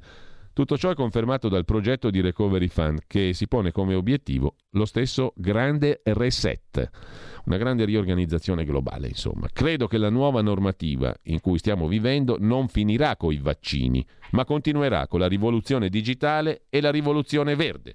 Non è la pandemia ad aver causato la crisi economica. La crisi economica ha causato la pandemia, o perlomeno l'ha amplificata per ultimare il grande reset. È giusto che il popolo, l'oggetto di quanto è in divenire, possa democraticamente farsi soggetto e decidere se desidera o no proseguire per la strada tracciata dalle elite. La risposta verrà dopo. I referendum sono destinati ad aprire un dibattito su questi quesiti. Caro Freccero, risponde il direttore della stampa Massimo Giannini. La ringrazio per la sua lettera. La mia, per mia formazione ascolto le opinioni, ma quelle che lei esprime per spiegare la sua adesione al referendum abrogativo del Green Pass mi trovano in totale disaccordo. Respingo le sue accuse di disinformazione rivolte ai media mainstream. Non condivido le sue tesi sul grande reset, che nonostante il fascino perverso delle teorie del complotto, mi pare totalmente infondata, nel senso che non trova fondamento nella realtà. Se pubblico la sua lettera è perché ho sempre apprezzato la sua vivacità intellettuale, credo nel pluralismo dell'informazione che a volte può far risaltare l'evidente fallacia del diverso parere. Così scrive Massimo Giannini sulla stampa.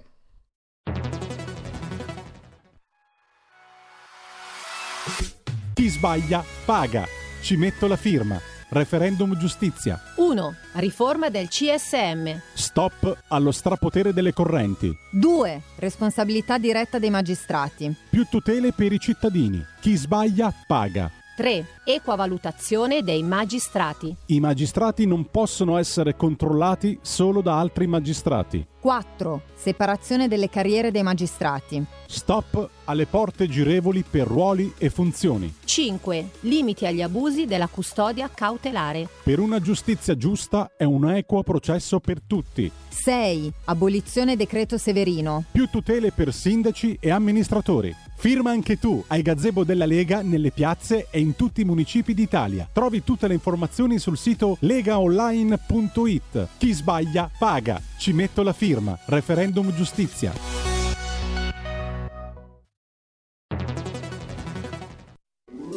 Stai ascoltando RPL. la tua voce libera, senza filtri né censura. La tua radio. Qui Parlamento. Ed eccoci alla nostra rubrica del lunedì, come sempre con noi eh, Riccardo Molinari, capogruppo della Lega alla Camera, segretario della Lega in Piemonte. Buongiorno Riccardo, grazie, abbiamo una decina di minuti, facciamo il punto subito della situazione. Intanto buona giornata, buon inizio di settimana Riccardo. Grazie a voi, buongiorno a tutti gli ascoltatori. Allora, inizio di settimana che per quanto riguarda l'Aula e la Camera è dominato dall'esame del decreto, se non sbaglio, Green Pass Scuola e Trasporti, quello del 6 agosto scorso, no? che è stato poi Esatto. integrato come tutti sappiamo. Ehm, novità, trappole, mh, precisazioni da fare su questo provvedimento e sul successivo? Beh, diciamo che su questo provvedimento noi abbiamo cercato di tenere il punto in commissione, infatti in commissione istruzione la Lega ha votato contro il provvedimento per la questione che abbiamo contestato da subito, cioè il fatto che i genitori eh, non muniti di Green Pass non possono accedere agli istituti scolastici per accompagnare i figli minori, eh, anche se purtroppo poi la norma è rimasta nonostante questa nostra presa di posizione e quello che abbiamo ottenuto è l'estensione a 72 ore della durata dei tamponi molecolari. Eh, tanto e poco, insomma, questo dipende dai punti di vista, però la Lega ha cercato di migliorare il provvedimento e quello che si è portato a casa Ecco, esulando da questo, ne abbiamo parlato moltissimo in questi giorni, eh, in questi pochi minuti io vorrei toccare altri argomenti, magari non di strettissima attualità mh, parlamentare, cioè non nel calendario, però sicuramente in agenda. Allora, oggi sul Corriere della Sera viene data ampio risalto alla questione dei famosi eh, miliardi europei del Recovery Plan o PNRR che dir si voglia. 191 miliardi più 30, 222 miliardi, mm, cifre colossali per le sei missioni fondamentali del piano di riforme e ehm, insomma il Corriere per farla corta dice bisogna fare 42 riforme in 100 giorni e qualcuno lamenta sono stati presi soltanto i tecnocrati e non esperti di più ampio, di più ampio livello, diciamo così, di più ampia visione politica. Allora, mm, stanno così le cose? 100 giorni per fare 42 riforme così importanti e i soldi sono veri? Sono dove vanno? Insomma, non mi sembra che ci sia molta chiarezza ancora oggi su, questa, su questo piano di riforme, o no?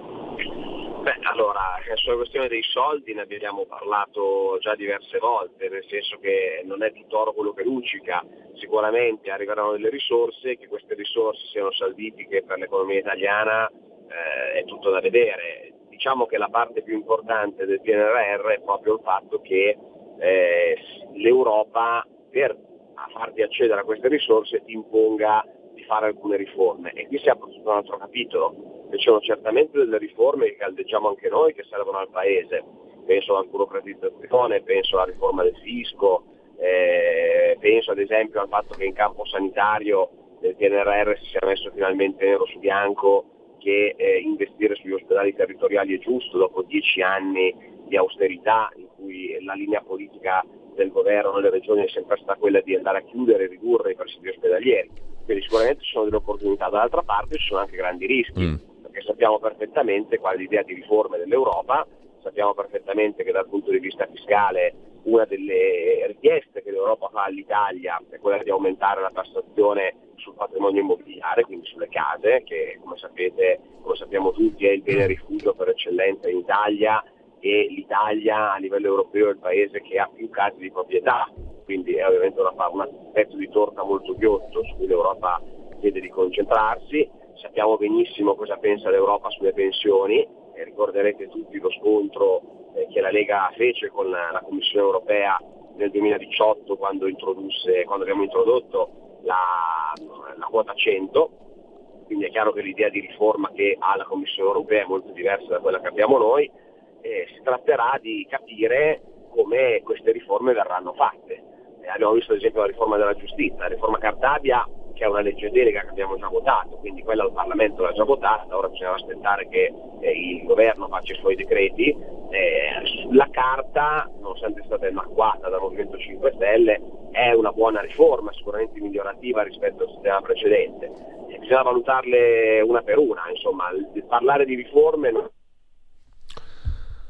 Abbiamo qualche problema d'audio in questo momento, vediamo dalla regia se riusciamo a ricontattare a ricontattare Riccardo Molinari, abbiamo tra l'altro non molti minuti, intanto um, aggiornamento della prima pagina dell'agenzia ANSA uh, sulla questione della terza dose di vaccino, al via la somministrazione, l'Italia parte con la terza dose per persone fragili, immunocompromesse, trapiantati, malati oncologici con determinate specificità. Si tratta di circa 3 milioni di pazienti, scrive l'agenzia ANSA in prima pagina. Intanto dovremmo avere ristabilito il collegamento con Riccardo Molinari. Ecco. Prego Riccardo. Eh, scusatemi ma sono in macchina, sì. quindi è saltata, è saltata la linea. Ti dicevo che le riforme quindi dipende da che punto di vista le si guarda. Sono un'opportunità ma dipende come poi vengono messe in campo e quale sarà l'idea del governo. E noi insomma diciamo che Salvini ha già preso una posizione molto chiara sui temi più caldi, quindi pensione e fisco, eh, la posizione della Lega la sappiamo tutti qual è, sicuramente non siamo certo entrati nel governo per vedere aumentare gli estimi catastali e quindi vedere aumentare le tasse sulla casa, eh, abbiamo scritto un documento eh, nelle due commissioni di finanza riunite in cui mettiamo nero su bianco che non vogliamo l'aumento delle tasse, vogliamo sì. tutelare la mini flat tax e appunto non si parla di aumento degli estimi catastali sulle pensioni. La nostra idea è quella che per l'anno prossimo quota 100 dovrebbe essere rinnovata, anche perché sarebbe a costo zero, in attesa di una riforma complessiva del sistema pensionistico che il ministro Orlando continua ad annunciare, ma qui ancora non c'è traccia. Insomma, saranno mesi saranno mesi impegnativi ecco. soprattutto su questo fronte, su, tasse e pensioni. Sul tasto pensioni c'è chi parla di ampliare la cosiddetta APE, l'anticipo pensionistico sociale, specie per i lavori più gravosi, sulla base di quello che definisce la commissione presieduta dall'ex ministro Damiano del PD. Beh, eh, l'APE social è stato mh, prima della quota 100 insomma, uno strumento che cercava di eh, sistemare alcune delle strutture della riforma Fornero. Eh, sicuramente è meglio quello che la riforma Fornero, aggiungo che sicuramente è meglio la quota 100 che l'APE social. Quindi è uno dei temi su cui dovremmo ragionare. Tema a caldo, quello dell'aumento delle bollette. Anche qui è atteso un provvedimento del governo. Ci sono le risorse sufficienti per far fronte ai 9 miliardi quantomeno in più di bollette e di rincaro? Eh, la cifra che, di cui ha parlato il ministro Cingolani è pazzesca. Se prendiamo per vere i 40 o il 50% o 60% di aumenti, ha dell'incredibile dell'incredibile soprattutto considerato che è vero che c'è stato uno schizzo del costo delle materie prime, però è anche vero che eh, nell'anno e mezzo di diciamo, lockdown e chiusure eh, di crollo dei mercati quelle materie prime erano scese a un livello molto molto basso e non c'è stato un altrettanto eh, importante abbassamento delle bollette. Quindi eh, non è proprio automatico che l'aumento delle materie prime debba aumentare del 40% la bolletta. Aggiungiamo che poi c'è un tema tutto europeo legato alla cosiddetta svolta green, perché se ne parla poco ma va detto, il fatto che l'Europa stia spingendo sulla riconversione green delle industrie ha aumentato il costo delle cosiddette quote di CO2, cioè le aziende europee devono pagare alla Commissione una tassa sulla quantità di anidride carbonica che immettono nell'aria. Questa è stata aumentata come prezzo, peccato che però i nostri concorrenti più vicini, penso alla Turchia ad esempio, eh, o alla Cina, tanto per, fare un, tanto per fare un altro, non hanno nulla del genere e quindi questo gli permette di continuare a inquinare ed essere più competitivi a livello di prezzi. Quindi c'è una parte di ragione che è l'aumento del costo delle materie prime, l'altra è una scelta politica dell'Europa. Come affrontare il tema? Mm, c'è un esempio che è quello del, del governo spagnolo dove eh, in Spagna diciamo che i costi eh, di gestione delle bollette sono per il 5%, in Italia il 10%, eh, quello che ha fatto il governo Sanchez è stato di fatto eh, ridurre al 10% quei costi, quindi incidere sulla parte, sulla parte diciamo, di costo pubblico di tassazione. Noi potremmo fare sicuramente lo stesso, il governo Draghi ce l'ha fatto, dire il vero, eh, perché sullo scorso trimestre in uno dei vari crediti sostegni che abbiamo messo in campo si sono messe risorse proprio per calmierare il prezzo delle, delle bollette, è stato calmierato del 10% circa grazie a queste risorse pubbliche. Vedremo quale sarà la proposta che farà il governo.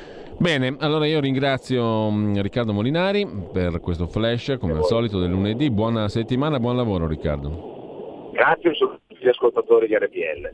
E noi adesso ci ascoltiamo. Qui Parlamento. Chiedo scusa, noi adesso ci ascoltiamo il eh, secondo brano musicale di oggi, sempre Juvenalis, Lustiger Marsch di Karen Kachaturian, compositore russo di origini armene, nasce in questo fine settimana nasceva ieri, il 19 settembre 1920 a Mosca.